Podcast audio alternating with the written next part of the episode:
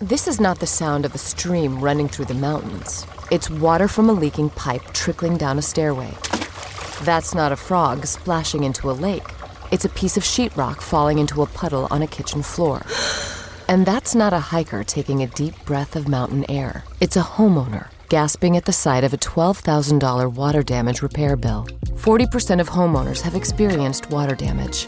Protect your home with the Moen Smart Water Monitor and Shutoff.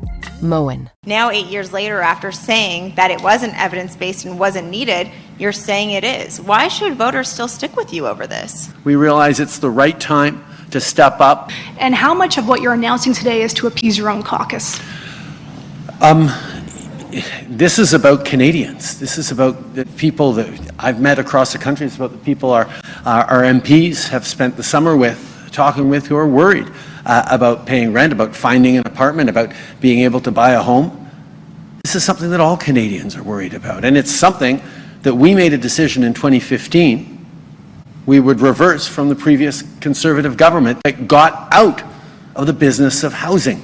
Lots to go through in the announcements this week, and uh, that was uh, Mr. Trudeau kind of having to explain, well, where have you been for eight years? What you been doing?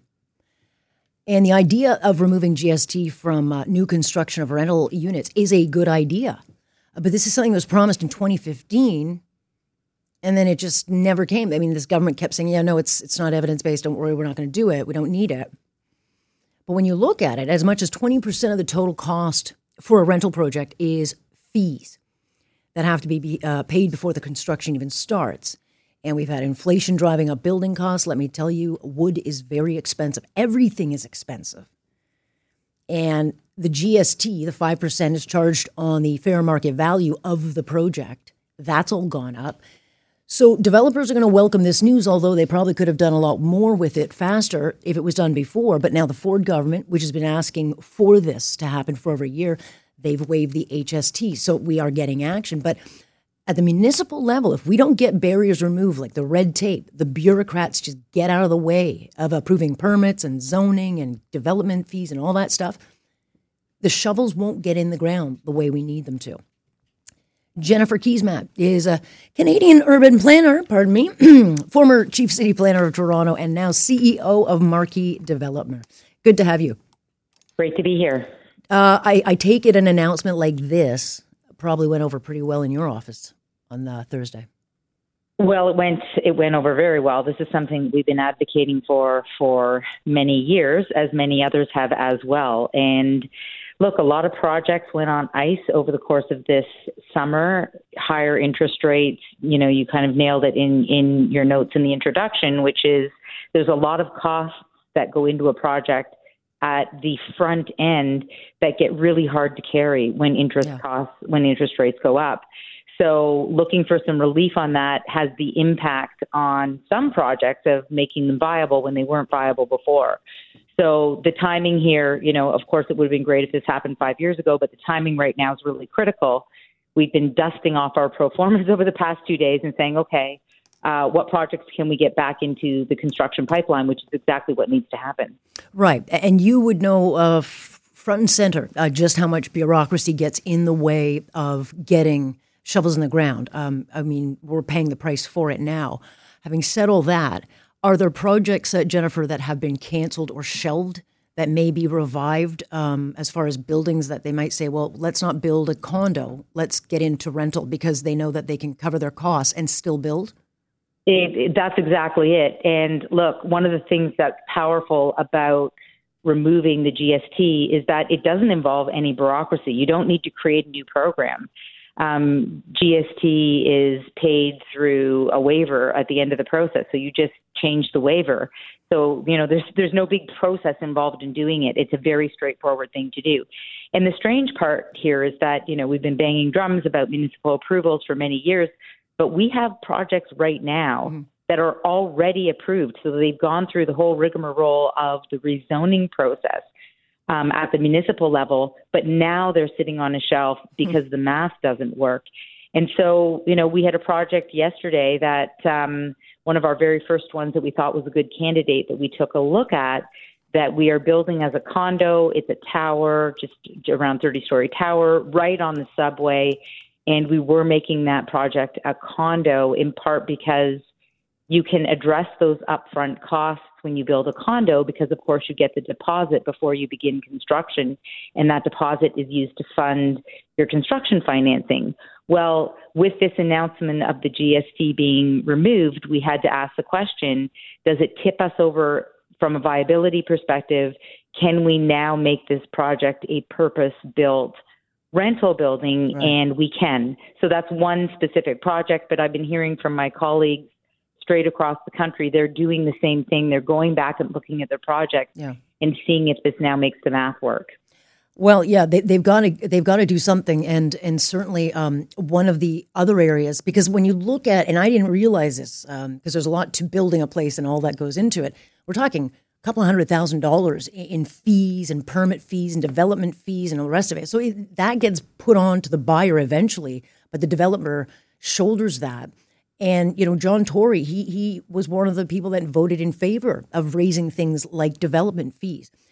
Is City Hall in a position, Jennifer, to to ease those kinds of things? I mean, I know they're desperate for money, but um, I think they're going to have to play a role if they want to expedite building because you know, in Trudeau's announcement, which mirrors Pierre Poilievre's um, a policy where you get rewarded for infrastructure. Like if you build the housing, Ottawa will tie funding to it. So, so it's in Olivia Chow and every municipal mayor to build as much as possible because they get more money from the feds. Um, and so, having said that, what else needs to go? Is it the development fees need to come down? What else would, would get it going?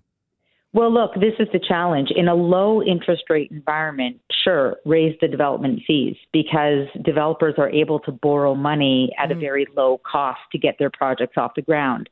But of course, that's changed. So now we have a problem. You know, policy is always reactive. Yeah the development charges were raised, and now you're absolutely right. When you take the GST, when you take the development charges, when you take the property taxes, and you add all of that, you lob that onto the cost of new construction, it's essentially a poison pill. Yeah. If you think about it, developers will build housing if they can make the math work. There's an insatiable amount of demand. Mm. The reason developers are putting their pencils down and not building is because the math doesn't yeah. work.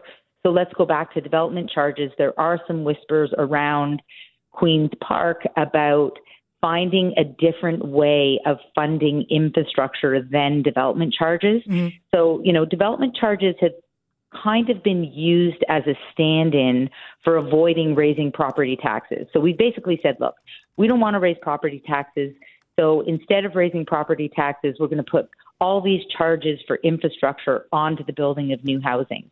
And yes, there was a period in time where that, you know, it sort of worked. I would argue it never worked perfectly, but it sort of worked.